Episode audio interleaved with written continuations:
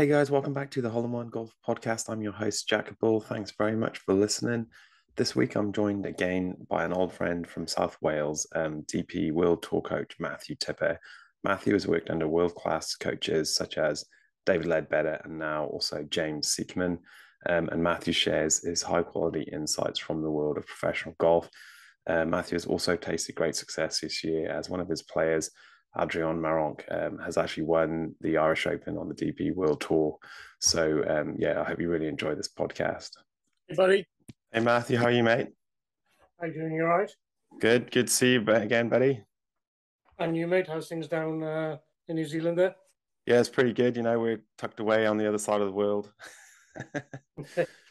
Yeah, it's all good, man. Um, yeah.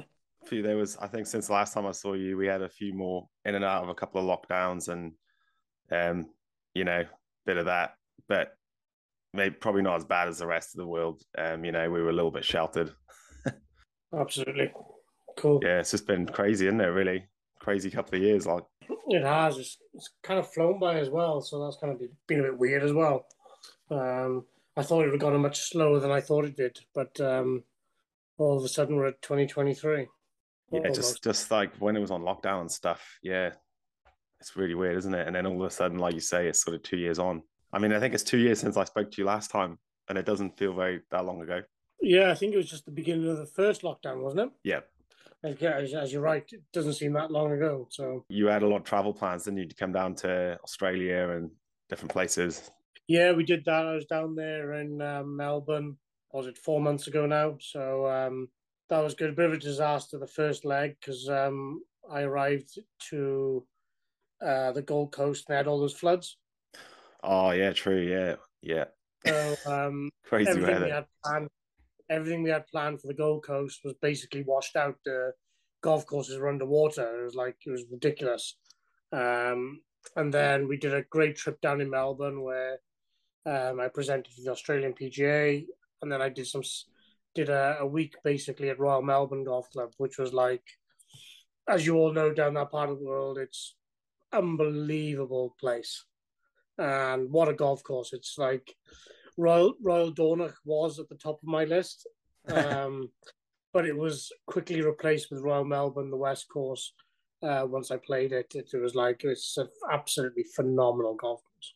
And what a place. It's like uh, the members are amazing, staff are amazing. And I could play that course every day, no problem. Yeah, that whole area is uh, pretty amazing, isn't it? There's there's tons of good courses over there. Yeah, you're spoiled for choice just in that little corner there where, you know, you got, what, you got Royal Melbourne, two courses, Sandringham across the road, um, Victoria Golf Club across the road.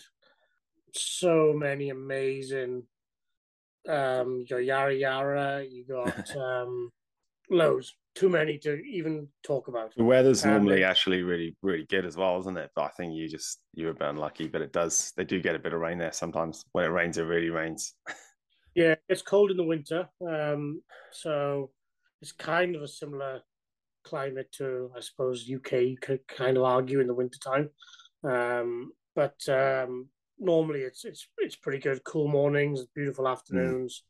Mm. Um, so it's, uh, if you ever need somewhere to go and play, just go down to Melbourne, go and play um, go and play down on the old uh, Australian links in Melbourne and be spoiled for choice. You'll play a different course probably every every day and not be disappointed. That's definitely on my um, my next golf travel list, which is yeah, slowly coming back to life. Like, you're close enough. It's kind of weird because like when you, you've been stuck on lockdowns and that, and then it's it's... it's hard to almost get out of it. Then, you know, you're like, you're still trying to, you know, you still, I'm still trying to re- rebuild the, the plan from two years ago. Yeah, exactly. Yeah. Oh, and Kingston Heath as well is down there. Mm. Uh, so you, it's for a, for a trip, definitely have Melbourne. Any golfer need to have Melbourne on their bucket list because it's phenomenal.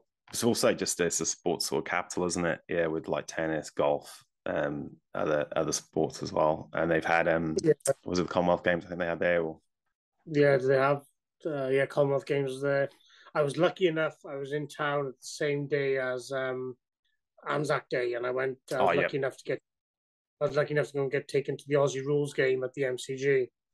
Um, I had ninety-eight thousand people, and wow, that's insane, man. You know, I, I I know that you were passionate Welshman, and we love. I still call it Cardiff Arms Park. It'll always yeah, be the Cardiff Arms Park. Park. um, Pretty much, um, yeah. But ninety-eight thousand people in the M C G on Anzac was pretty special. I've got to be honest. It was like an amazing occasion.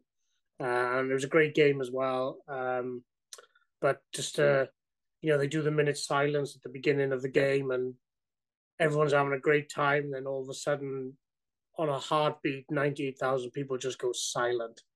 And it's it's one of them moments mm. where, you know, we live in the age of the mobile phone, and I left my phone in my pocket and I just enjoyed the moment. And it was like, that this is something truly special. I'm, I'm always, always be grateful to the guys, um, Daniel and Benny uh, from uh, from Royal Melbourne, who gave me the opportunity to go, and um, something I'll remember for the rest of my life for sure. Oh, well, that's incredible, man. So, um, I mean, were you teaching um, just amateurs and members and stuff, or was it just a whole array of people? Yeah, we did. I did. I did a presentation for the Australian P G A on yep. behalf of James. Amazing. Yep. And then we just did amateur schools then, so we were full every single day, morning, afternoon. Um, absolutely amazing time. Got, uh, all the members really took to it. Um, the coaches at Royal Melbourne were amazing in assisting and helping, and um, we had a really great time. And uh, um, it was a really special week. I was like incredibly grateful for for being having the ability to be able to go and do that, and um, always um, be very grateful to the team for everything they did for me for that week. It was phenomenal. It was a very very much a dream come true. They definitely in, invest in their talent there, don't they? Like they've always got a pipeline of really good sports people, and and like the golfers, you see like guys like Cam Smith, and obviously when they open, and then I mean just um, tons of really good players coming through, isn't it? Um, and they always um, train them up and put them through like their paces and stuff, and and they they support them, don't they? Like once. Yeah, um, I was lucky enough to um, be at the um, Australian um, Golf Association's headquarters at Sandringham. They've mm. got a lovely building. I mean, it's like it's it's everything you expect that Australian sports teams have. They're like, you know, you go into this amazing building and they've, you name it, it's in there. And um, it's phenomenal. And it's uh, what a wonderful building, you know.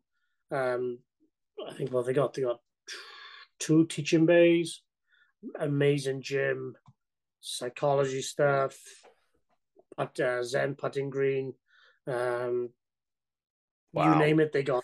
This you is name like it, dream they... golfer's dream. Yeah, it is, and it's like you know, it's everything that. You know, which is what ama- what is so amazing about Australian sport. You know, they say, if we're going to do it, we'll do it properly. Um, and um, it's absolutely no, no reason. You know, it's no fluke. They've got everything in place, amazing coaches. Um, they bring people in who they feel can help and benefit. Yep. I think is amazing. And the facilities they have at Sandringham are absolutely world-class. It's, I know if, If me and you, when we were kids back in the day, having those type of facilities, we, parents would have been literally dragging us off the practice ground. It would have been, uh, it, it, it's that good. It's amazing. Yeah, I know. I think we had a couple, there was a couple of tees, you know, to line up on and stuff, and a few putting drills, playing for yeah. a, playing for a, a Coke or something. That was uh... playing for- Paying for our dinner money. Dinner money, basically. Yeah, but they've they've always it's always been like that, hasn't it? They've always been ahead of it, like really invested heavily in their sports, and and they've obviously seen their results, haven't they? You know, they've had loads of successful teams, yeah, and they're yeah. really good at the Olympics and all that. It's no fluke, I know that.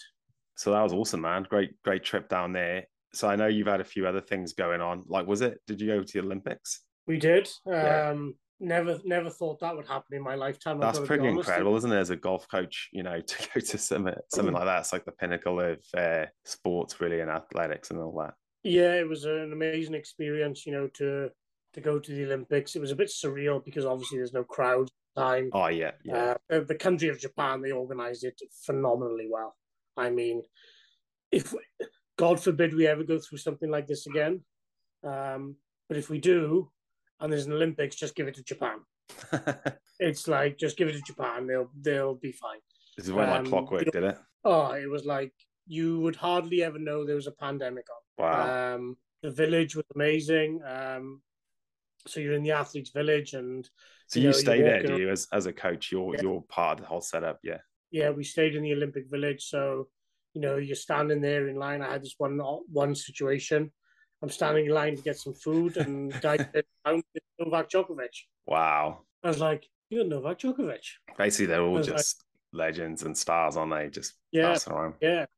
You know, and the Brownlee brothers were there. And, oh yeah, triathlon. You just, you just see everyone walking around, and you go, "Oh my god!" And anything you wanted, food, the co- the the drink shop, you know, the coffee shops on that were open twenty-four hours a day. So I took a few visits to there when we first got there because of jet lag. So yeah, it, was like, it was like free coffee, you know, free food whenever you wanted it. It was great to be um, sharing with the other athletes uh, and things like that. So I was lucky enough to be in the same kind of apartment as Iga Świątek, uh, the Polish tennis player, who's like number one in the world at the moment, um, with her coaches. So it was nice to sit down with them and yep. talk about, you know, what do you do and how, you know, maybe I can learn something from you guys. Um, and they were very generous with their time and stuff like that, which was kind of cool. But yeah, just being, the golf course was amazing. I mean, like this course had been shut for, I think, something like four months before the event. Wow. So it's like you could go to sleep on the fairways. They were that nice. And it was almost, you almost felt like embarrassed to take a divot because it was yeah, so, perfect. It was like in pristine condition. Like across the road then was Royal Tokyo, which is like the most expensive golf course in Japan. It's silly money to be a member. But the golf course was amazing. We were treated so well. Um, and of course, being in the Olympics, um, it was very tight security in terms of COVID. So, you know, we had to test every single day yeah, without fail. Was that um, the P C R then back then? Not that was before um, Rapid, wasn't it? Yeah, that was the full hit every yeah. single day. Um, and then uh, we, you know, the girls and the, and the and the guys were all at the same venue. So, you know, you're looking at people like, you know, Hideki Matsuyama, who was Masters champion at the time. Um, Morikawa was there, and then all of a sudden Nelly Kord would go past, and it's like, and it's like, flip, it's like she, this is she won it, didn't I think she won it, didn't she? Did yeah she did and like, you know, it was just amazing to be able to be on the, because the girls were allowed, their their tournament started uh the day after the boy the guys finished yeah. So the second, I think it was on the Sunday or the Saturday, the girls were allowed to start practicing yeah. and things like that. So, you know, to be able to stand on the range and watch people like Nelly Kord and then uh watch Collin Morikawa and Adrian and all things like that and go, yeah, this is pretty good. And there's like literally no one around. So I could just go down, boom, swings and go boom. And it was fantastic. It's kind of like a major, is it? But maybe with just a little, little bit less less people and that. But there's some of the real stars there, weren't there? Oh, it was it was proper. It was like, um, you, you know, excluding not having Tiger there or something like that. You know, mm. Rory was there. Um, Shane Lowry was there. Um, well, who's the American team? It was Morikawa, Schauffele. Xander Schauffele won it, didn't he? He won it, didn't he? So, um, you know, Leishman and mm. Cam Smith. It was, it was amazing. Like, you know, and you know the girls section. You had the, obviously it was both called. No, Nelly was playing, was it? Um, and then you had um, Jin Yoo Ko from South Korea, number one in the world. You know, it's just amazing to watch all of them together on the range, just hitting balls and. It was fantastic, really, really amazing, special experience, definitely. So, I mean, as much as it was a, an amazing event for you guys to be playing in and be part of that, it sounds like you le- you just learned a lot as well, just from all the athletes around you, you know, and all the environments you were in. Yeah, it is. You know, you've got, you've got to take these opportunities mm. to take a little bit from everyone's sport. You know, it's, everybody can teach you something. Yeah. Um, and if if you just take one thing from everybody, then that's a really, really great learning environment and a great learning opportunity. And that's what I try to do. And I think, you know, I took a lot from it. You know, I'm very blessed that I was being, you know, young kid from Porthcawl, never thought I'd go to the Olympics. You know, it's like, it's, um, but it was a wonderful, wonderful, wonderful experience. So, yeah, it's one of those once in a lifetime experiences, isn't it? Where yeah, you've you've just got to take the opportunity and make the most of it. Yeah, it was it was it was absolutely fabulous. Um, like I said, it was so well run. It was unbelievable. Like, you know, if like I said, if anybody could pull it off, the Japanese nation definitely could do it. Well, I was I mean, no I was only watching on T V, and it, it looked pretty much it looked every bit as good as you said. It looked phenomenal, and it obviously was really yeah. well run. Yeah, we were lucky enough. We were allowed to go to the stadium for yep. one night, and we actually picked the best night to go. It was the men's one hundred meter final. Oh wow! It was the the uh, the high jump men's final. So the Italian guy and the guy from Qatar mm. drew. So that was amazing. We were right at that end. And then the lady from Cuba, I think, broke the ladies' triple jump world yeah. record. That was next to us as well. Wow. So, so you saw a so few things to, happen. It was a day to, to go where they were let where they let you go. It was like, oh, that was the day. And, you know, to see the men's one hundred meter final was phenomenal. Yeah, that's uh, that's incredible. That's normally the highlight, really, isn't it? It normally comes, that's at the end sort of thing. And yeah. Wow. So that was really, really great. So it was a really, and then we came back. Um, I was actually on Team G B flight coming back from Japan. Yep. Um, and um, that was a really cool trip. It was like, we weren't, like, there was no alcohol at all in the village at all. You weren't, there was no alcohol. You couldn't do a thing. Um, so we basically, we didn't have a drink for like two weeks, which is fine. It's good for the body. But uh, coming back, let's say that the plane was, Light, it was a little lighter as it landed um, yeah. in in Heathrow, um, and we were all together with all the athletes, and um, you know, Adam Peaty was on the plane and showing his gold medal around and all things oh, like wow. that, and it, you know, and it was like it was really really cool to be with all the other athletes and all the other coaches, and um, and we had a few drinks coming back on that thirteen hour flight back, and. Um, Got to know a few a few G B I a G B athletes a bit better. Absolutely, yeah. It was actually, you know, it's just it was just nice, and they're all looking at me going, because you um, part of the rules when you fly is you have to go back to your home country in the team colours uh, that you're representing.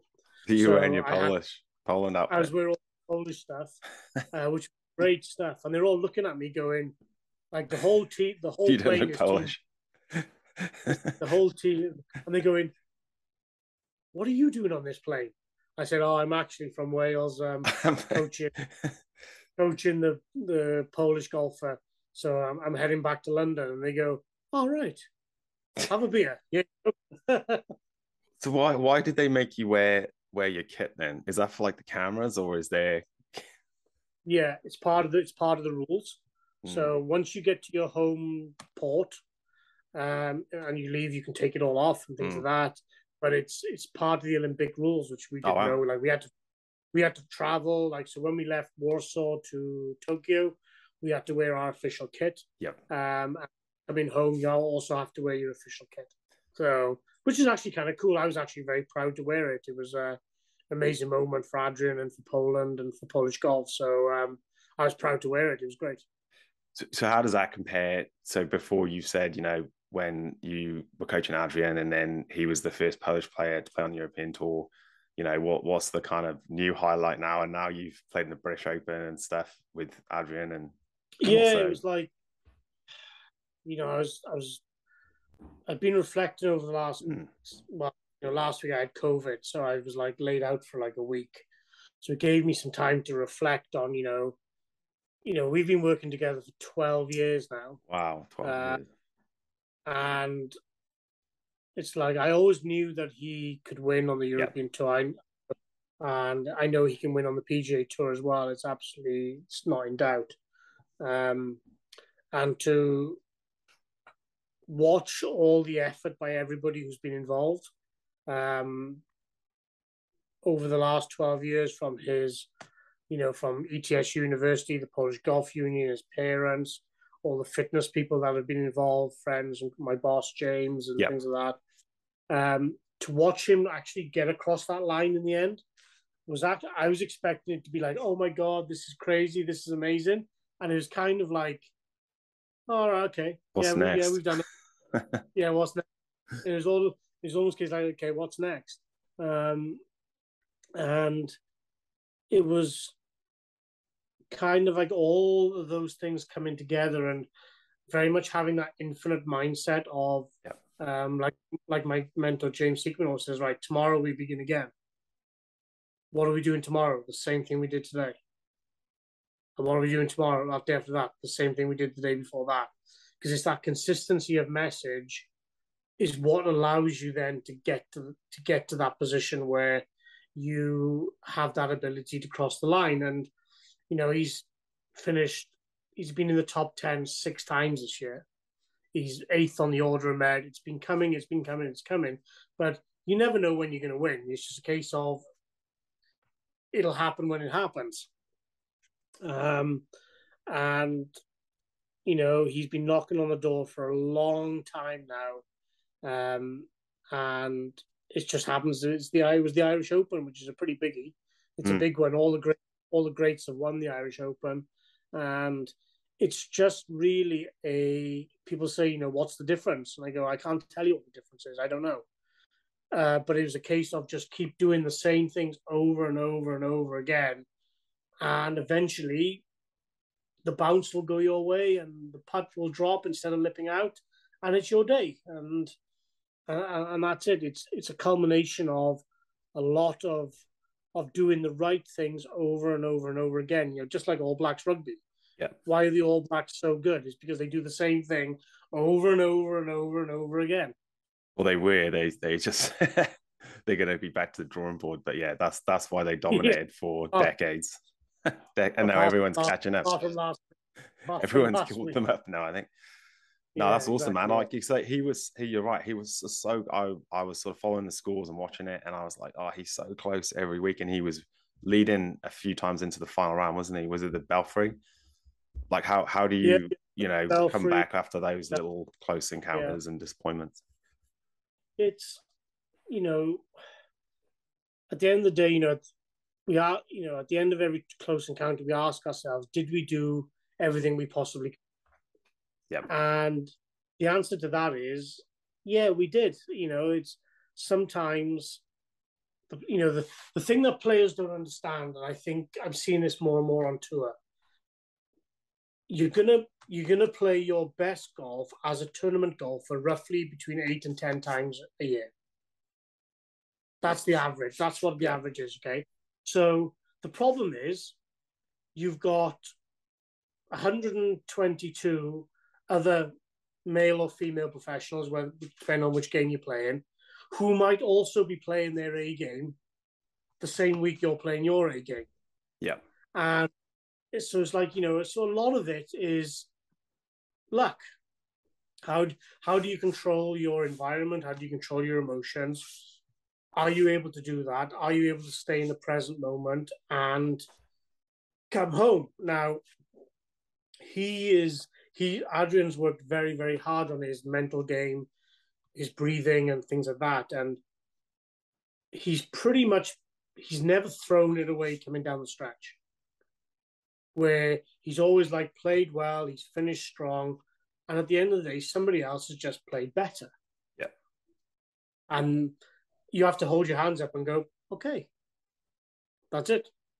Um, but as long as we can all look at each other at the on a Sunday afternoon or when we debrief on a Monday and go, we actually did everything we possibly could there. Someone just happened to do a little bit more. Then there's nothing more that you can say. You just, okay, tomorrow we begin again. Let, let's go again. And, you know, consistency is what you're looking for. He's had six top tens this year. Um, he's eighth in the order of merit, uh, you know, and he's sixty-second in the world. You know, he's moving in the right direction.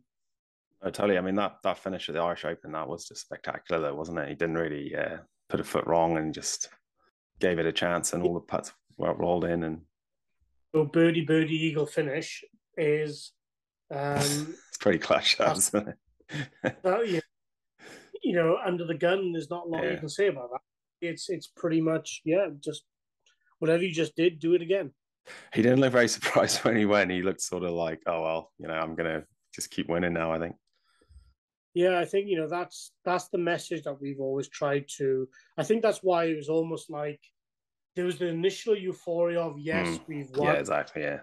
Uh, and all things like that. And then it was like, like you like you already said, okay, let's... What's next? Let's keep going. Yeah, you know, we keep going. And um, I was actually driving up the road to the Scottish Open when he actually crossed the line. So there was that... And I... There was that initial period where I was excited and I missed the turn off, so I had to go another thirty minutes. oh, detour. I was ex- detour, and then, um, but it, yeah, it's, you know, tomorrow we begin again, and that's, you know, we had the Scottish Open and the Open Championship, to two big weeks which we wanted to concentrate on just to finish off that period. Um, bit of a hangover at the Scottish Open, to be honest, in terms of the weather. The weather, um, the weather was. Was it was nice, but it was blowing a gale. It was a five club yeah. wind at set, um, and it was just like, you know, it was just a bit too soon after really the last event in the Open Championship. You know, he got off to a shocker, six over through ten, and then nine. Was this the Open? Like... At the Open. Mm-hmm. Yeah, yeah, yeah. You're off to a rocky start, didn't he? But then he really dug in and started making a lot of birdies and that, didn't he? And recovered really yeah, well. He was... Yeah, he was six over through ten, and then finished the tournament three under. Wow! Um, so he's pulled, pulled nine back. Off. He's pulled nine back. You know, you had to shoot four under on the second day, and he did, which was amazing to make the cut. Yeah. yeah. And, and then obviously to play nine holes with Tiger Woods in practice was the icing. Yeah, I saw those photos, man. That's he said like, oh, it's just a casual practice round with, you know, the Go Tiger. Yeah, that's so, incredible. Um, that was, That was really special to walk around, you know, nine holes with Tiger, and um, he was very generous with his time and, and speaking with Adrian, which was good. Um, and it's it's those moments where you just let them get on with it. You just like, you know, it's, you know, I met Tiger loads of times. Um, met him at Royal Puff Call, obviously, when we had the Walker Cup. Oh yeah, yeah. You know, that was that was when before before he was the big. The big sort of cat then, wasn't it? It was little cat, well, younger cat. yeah, it was like two days before he made his Hello World speech. And he was that. really, really friendly back then, wasn't he? Like, you know, he was hadn't been, you know, overcome by all the pressures of being, you know, the best in the world and all that. Yeah, so, you know, and I met him like again in Dubai when he was in two thousand, um, when he was proper striping it. Um, yeah, that was the, the pinnacle his- then, wasn't it, really? And I, I got to spend time with him there and watching him balls, and that was mm. pretty impressive. So, you know, you know, for Adrian, that was a tremendous. You know, people pay a hundred million dollars to pay flipping nine holes with him, and and he's got he's got it for nothing. So, um, so that was really cool. We all, all had a, you know, Adrian had a nice photograph on the smoke and mm. burn, and then we photographed on the eighteenth green together. I just you thought know, you were best mates with him, Tipper. Well, you know. I, I don't band his phone number around too much. No, it was good, man. I, I saw the photos. I thought, oh, that's incredible. Like, well, because, I mean, obviously being at the Open's incredible. Being the one hundred fiftieth Open is unbelievable. And then just being there and meeting Tiger Woods or playing with Tiger Woods, that's, like, next level, isn't it? It's It was. Awesome. It was, like, it was a complete fluke as well. There's, you know, we didn't book oh, right. anything. It was, like, we turned up on the yeah. tenth tee because we were nine holes. And he was just standing there, and you know, Adrian goes, "Oh, he looking for someone to play with." Yeah, it's like, like, "Excuse me, sir, paid your green fee." Yeah, it was like, and um, who who are you? He, I'm Adrian. Oh, hi, I'm Tiger. Yeah, excuse me. Do you realize you've taken our tea time spot? Yeah. And like, um, it's kind uh, of Adrian to let him play play with him. Yeah, so like, come on, okay, you can come along with us, then. Okay, no problem. Um, but he was he was incredibly generous with his time with him and speaking a lot, and you know, you could see how meticulous he was about his preparation and how he goes about his business and things like that, and uh, it was um, it was an amazing experience, and I'll never forget. I know that. Yeah, the Open itself, like it, I mean, it looked it looked awesome, you know, being the one hundred fiftieth, and like the course was good. It, it looked like it was playing a bit short just with the way the wind was and it being so dry and. Oh, it was, I mean, it, it was like a road. The fairways yep. were like a road. I mean, it was like even I even, even I could be long on those fairways, mate. Even I could be long. You could get up on eighteen. Uh, uh, I don't know. I probably still need all the help. um, but uh, it was running super fast. I mean, it was like Adrian. Adrian hit. Uh, we put this new three iron in the bag. Yeah. Uh, that and he like he was hitting it like two eighty. Wow. With a run. You know, it was just running and running and running and running and like. It was just like, it was fast, it was bumpy, the greens were rock hard. Mm. Um, and basically the greens and the surrounds, apart from the different colours, you wouldn't be able to tell the difference between the two. So it was just like putter from everywhere around the green. And yeah. really had it. Um, it was proper links, proper links. And they brought out a few new tee, um, new, few, new pin positions to make life a little bit harder, um, and they really tucked them away on some days. So um, that's why the scoring didn't really go that deep on the first two days, but they really, really went after it on the on the weekend. Yeah, because you've been there to the Dunhill Cup, had you? You you guys have played there before, haven't you? I think. Yeah, this is the thing is that we we'd only ever played it in the Dunhill Cup or the yeah. St Andrews Link, the amateur event. Um. So we'd actually never played it in July. Mm. We'd only ever played either March or um, October, which is like course play is completely different. Totally different. It's not running and it's like, you know, and you know some of the some of the holes like you know you had to, it was classic links. You had to land it yeah. eighty yards running up. You know when it was downwind and it's absolute classic links. And you know Saint Andrews is really bobbly. It's like there's lots of little subtle runoffs yeah. and things like that. Um, they can really, and if they put the pins in certain positions um, and you get in the wrong spot, you can't go at the flag. It's like pretty much impossible because there's nowhere to land and you end up running off into one of those lovely little bunkers. Um, so um, they really protected it for a bit and then they kind of started to like open it up a little bit on the weekend when the wind started to blow a little bit and it had a little bit more natural defence. Yeah, the scoring was incredible, wasn't it? Like, what what did you think about um, Cam Smith and his final round and how good that was? I knew. Like, what did he win with, twenty? Uh, yeah, twenty under. So he shot, I think he shot yeah. sixty-four, eight under the last round, didn't he? Yeah, it was definitely on. We also, on, at the yeah. beginning of the week, we said, at the, we, said, we said at the beginning of the week, if it doesn't blow, twenty is the number. I think yeah, everyone said, said that, that before the week, didn't they? Because of the dryness yeah. and that and the run. Yeah. Yeah, it's like twenty is the number. Like, so if you look at it, um, two, they were getting close. Three, they were getting close. Yep. Um, four, five, six. Six is a par five. Um, that was a, we had, it's either five or six is the par five. We had driver nine iron, nine iron in there in the practice round. You know, it's par wow. five. Um, you know, Bryson drove the seventh. Eight's the par three, nine was drivable, ten was drivable, twelve was drivable, um, thirteen, fourteen is the par five, that was a drive and a flick, fifteen they were getting close, sixteen they were getting close, and eighteen they were knocking it on all week. You know, so as long as you were striking it all right off the tee, it was gettable. Absolutely, it was gettable.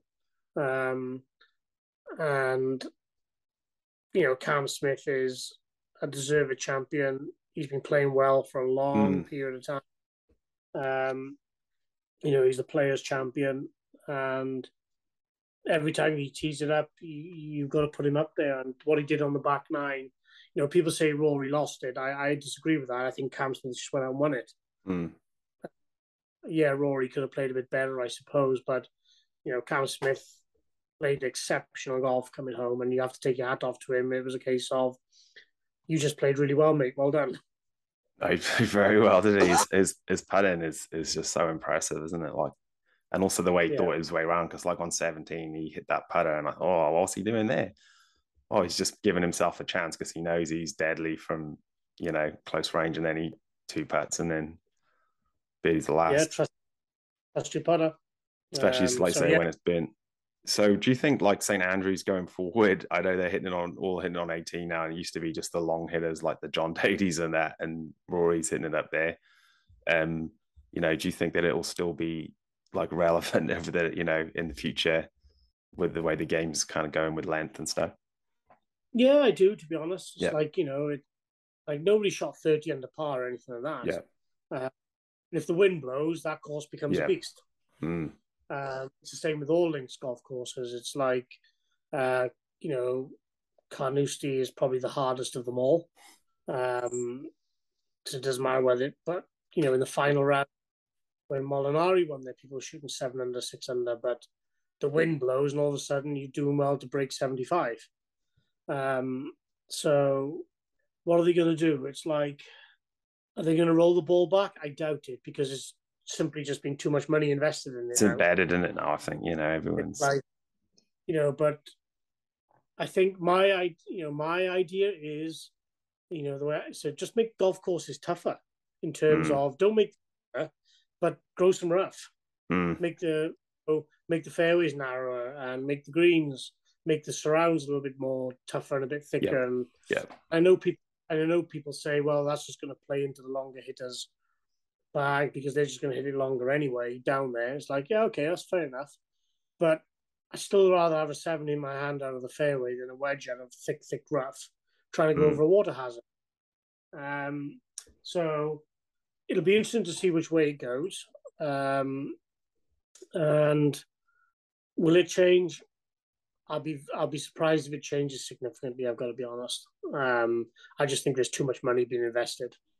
I think yeah, it'll be tough. I think you're right. I, th- I mean, I think if they made it more difficult, that would be a good start, because some of them are pretty easy. Some of the, you know, they actually want, the tournament might want to see players going for that par four and one, because it's sort of exciting. But, you know, they haven't grown the rough, they haven't let the rough grow and all that. And this, there is a lot they could do, I think, because like, it's kind of like what the majors is, isn't it? Like the U S Open, they make that real tough. Yeah, they want, you know, the U S G A want level par to win that tournament. Mm. Uh, but, you know, you see it often with, you know, the U S Open at Shinnecock Hills when they had it, you know, it got, it became a farce in the end because the greens were Too basically fast. dead. They were dead, you know, and it just became a farce. Um, so I think there's got to be a sensible route of doing it. Um, you know, personally, I don't, I don't have a problem with going fifteen to twenty under par no. to win.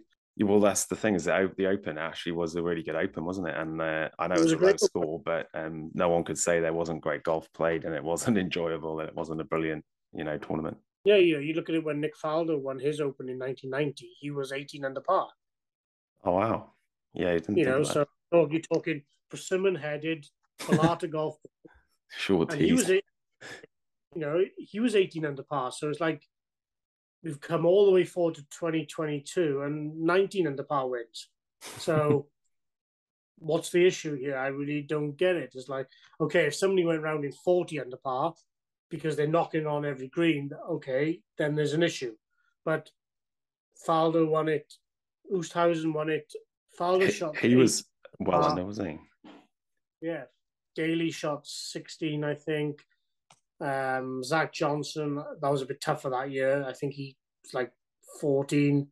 Oosthuizen mm. was like seventeen. So they've all been roughly around the same scores that have won at Saint Andrews. So it's like nothing's really happening. If the wind blows, it's a hard golf course. Well, the course hasn't changed that much, is it? I know they've they've tried to make it a bit tougher, but or longer. They but... can't make it longer because it's right on the limits. Mm.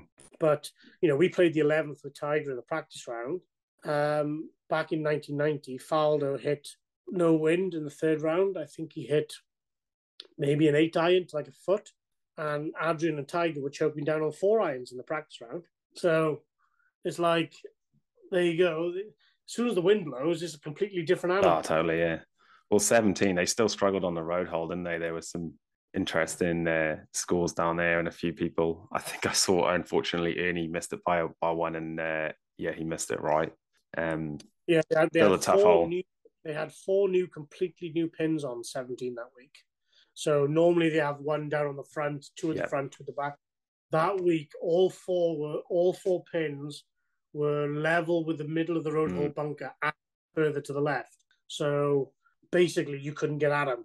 Um, it's pretty much impossible. And you know, we you probably saw the Open. A lot of people were just playing long left and yep. chipping back up.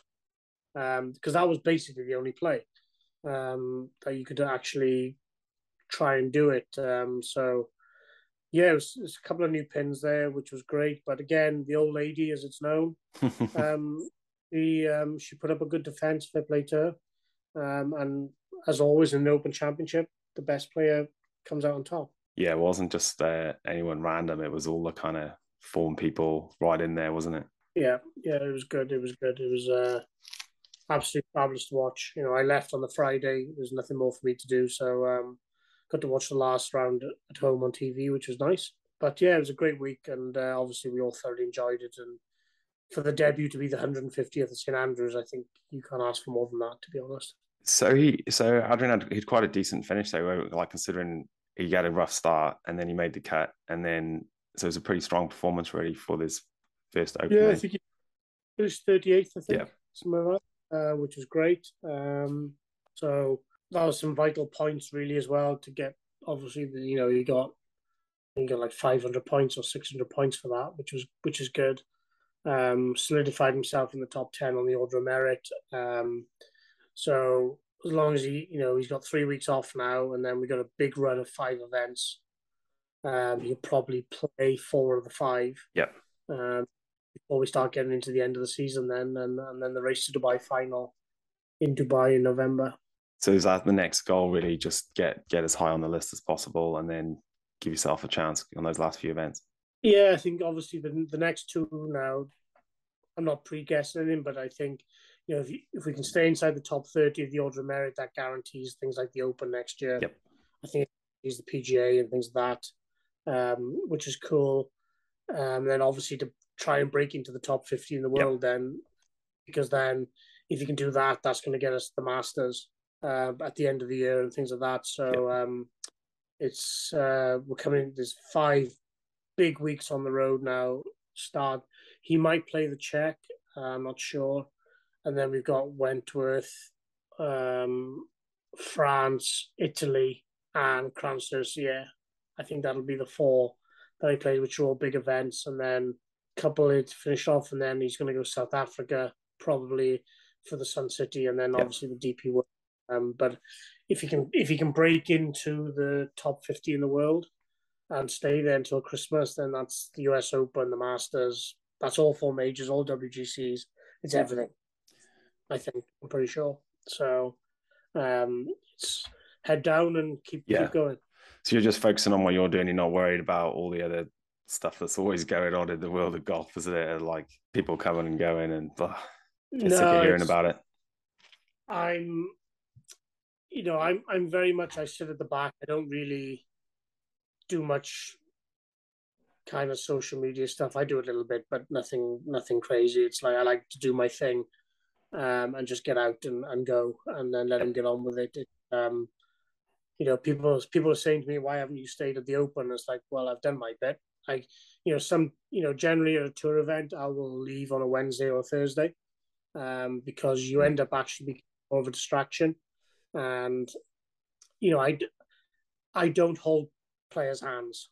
You know, it's I'm not going to stand there and like be there just watching you hit balls because you need me there to watch you hit balls. It's like I ask players to take responsibility for their action, and you know, I always remind them. I say, well, if you're in the middle of the fourteenth fairway and it's all going pear-shaped, you can't exactly call me on and say, hey, what's going on here? Wave you, you over in it for a little bit of help. Yeah, you've got to be able, you've got to, be able to sort it out. So yeah. um, it's. So, you know, I'm I'm not a hand holder. Mm-hmm. Uh, I never will be a hand holder. The player has to take responsibility, which um, is quite tough to get them to do. Um, there's a lot of players who do like their hands held, um, but I just don't think that serves them very well. Um, and again, I if if you're a player who wants their hand held, uh, probably me and you are not going to be a good fit, because I'm just not going to do it. So um, so I like just to stay out of the way. I do my job. Yeah. And then I get out of there and I and I um, let them get on with it. And that's why I make them responsibility for knowing the technique um, that they have. It's why I include the caddy in everything that we do, because if there is somebody who can look and see something, then yep. the caddy is the other person. So um, I think that's important. It's very much a philosophy I believe in. Uh, it's very much a philosophy that I've done with Adrian since day one. I've made him responsible. Um, and that's what allows us to, um, for me to go on a Wednesday night or a Thursday morning. even at a major. Mm. That's interesting, man. Um, so like, what, what was the reception like back in Poland? Then they must have been absolutely um, ecstatic there when when he won the Irish Open. Yeah, I think it's it's obviously a great. It was a fantastic day for his family. Yeah, um, and Polish golf and things mm. like that. So uh, I'm not there, but uh, I know that everyone was very excited and people saw what was possible. You yep. know, it's you know, ten years ago when I first arrived to Poland, I started working with Adrian. It was like, or may, maybe we'll get somebody on the Challenge Tour, you know, full-time, you know, and that, and I'm thinking, you know, no, anything's possible as long as you get the right circumstances and the right people together and everybody's moving in the right direction, then anything is possible. And I think that's what he showed is like, you know, when I first met him, when I first started seeing him hitting balls when he was like sixteen, it was like, damn, this kid is good. You know, and it's like, you know, we've we've been lucky enough to grow up watching Alex Smith play and Rhys yeah. Davis play. Yeah, yeah. Uh, you know, you know you they're know, a really good player, don't you? You know they can they can compete. Know, you know, yeah, you know that they're, they're proper gravy, and it was like, yeah, okay, this kid's got it. Okay, how do we speed the process up but not screw him up? Mm. You know, and that that was the big thing is right. Okay, how. Because the one thing they didn't have was competition. There was like three or four of them in the country and they were just competing about themselves. But yeah. in the wintertime, under snow, it's minus twenty-two, you know, and we're practicing indoor. So, you know, we managed to call in a few favours. Um, Alex spoke to Rhys um, and we managed to get a connection with East Tennessee State oh, University. Yeah, yeah. Um, and he went there and I knew that that would be the right thing for him to go because he was going to, one, get an education, two, learn English, three, be Rhys Pugh was there at the time as European Amateur Champion. Yeah, he was a, he was a great player, wasn't he? What kind yeah. of player? And he was going to go into a program where he's playing against amazing players week in, week out. So, for instance, you know, he played against Justin Thomas, John Rahm, Jordan yeah. Spieth, wow. all, uh, Brian Bowe in college, and all that. He's played against these guys, and it was really a case of you need to go there to have that competitive edge every single day, and you'll either sink or swim. Um, and he absolutely thrived in that environment, you know. And um, his college career was exceptional, where you know he finished when he turned pro, he's number eight in the world. Wow, you know, so that system really helped him to develop his golf. A great school at E T S U. And then obviously the knock-on effect from that. And for golfers in Poland, it's like, okay, look, there you go. You know, um, Adrian's done it. Mateusz Grodecki's done it. You have Alejandro Pedritz now who's doing it as well in college. So more and more kids now are starting to feel, well, actually, I can go to college and do this. And it's like, yeah. But following the footsteps, you to, yeah. You need you need to work your ass off to do it. It's not a case of... yeah. um, It's not a case of, yeah, go and take a lesson off yeah, Matthew. Or just go over to America and, you know. Yeah, and there it goes. It's pretty like, hard it's, work. It's hard. hard work. Is that still your advice to young guys then? Like, you know, that's a really good pathway for some people. I guess it depends where you're at in your career, isn't it? But yeah, you know, it's something I wish I'd always done. Yeah. I always did. I, I was never good enough to go. I was yeah. too, handicap was too high and I was too old at the time, so it was never going to happen. Um, But yeah, I think I very much believe that you should have an education before you turn pro, mm. um, because you never know when it could end. Yeah. Um, so education behind you um, gives you something to fall back on, which I think is important. Um, and you know, four years in America playing golf, getting a college degree, you know, it's like what a what an amazing four years that could be, experience, yeah. yeah. Uh, great experience, living in a different world and. You know, teaching you some life skills that you know mm. you throw your you throw your clothes on the floor in the in the night when you come in, and you wake up in the morning, go to college, and they sit on the floor. You know, it's, you know it's, your mum's not there to look after you. Your mum's not there to pick you up. You know, so um, so you know, it teaches you all those life skills which I think are important, um, and um, yeah, I think it's a really good if you have the opportunity to go. Um, I think it's a it's a it's a really good thing for you to do, and um, I would support anybody to do it. Uh, you know, I wish I had did it. I just wasn't good enough. And so, are you still in touch much with any of the Welsh boys? You know, like Alex and guys like that. Yeah, I speak to Alex probably yeah. once a month. He's a great job in Thailand, running like a American college style thing in in, in Bangkok. Yeah. Um, so he's the he's the director of instruction at that, uh, doing a great job. Um, got lots of really really talented. So many good players out in Thailand now, isn't it? And young guys coming yeah. through and. Yeah, and he, he's doing a great job, uh, which is fantastic. Spoke to Reese at the Open, Reese Davis. Oh, wow. Uh, which was good. He's doing really well, which is fantastic. Um, so he's working for Mark Steinberg now, Tiger's yep. manager. Um, so he's doing a great job, which is fantastic. Um, apart from that, um, not speaking to that many people. You know, I, You know, when I left Wales, as you know, yeah, it's like um, I wasn't really that much involved with Welsh golf anyway, so not many people kind of know who I am, but the ones who I did know, I've kept with, yeah. which is cool. Yeah, which no, is, you is, did get, um, I noticed that I was listening to the comment commentary, and I think Trish Johnson sort of name dropped, she mentioned you, she said, um, you know, I was Adrian, oh, um, you know, I know I know his coach, and named, I think she, I think she said Pyle and Kenfig, which is obviously where you're from. Yeah, I spoke to Trish, and uh, when I was there, it was so she's cool, from so. Is she from Porthcawl or in that area? I think.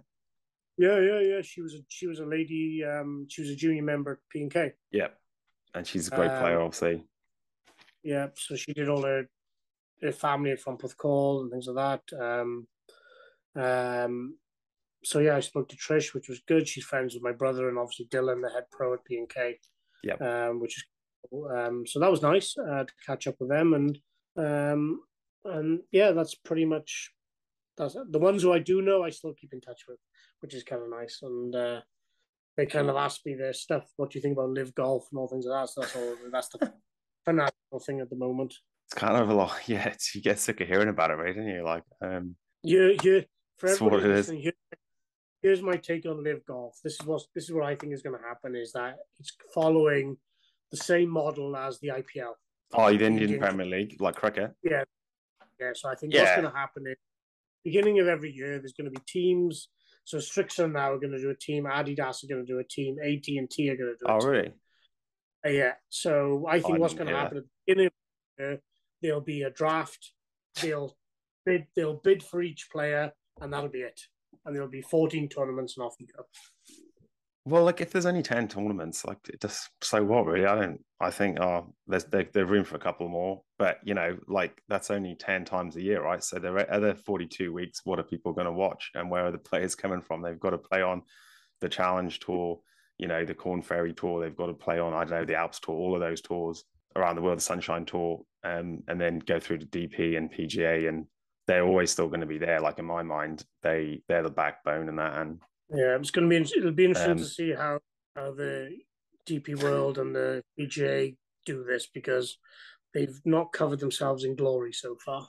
Yeah, well, that's what I'm worried about. Is is that you know, well, what about the Ryder Cup now? You know, that's like I'm sure it'll be fine, but um, it's a bit worrying, isn't it, when your captain leaves? That's not a good start well, to the campaign. Like, I think Henrik's probably pretty smart there. I think I think before he was Ryder Cup captain. He probably would not have, was he got forty million or something, isn't it? It's like, but as a scalp for Greg Norman, oh, it's like we've just big money. Cap cap.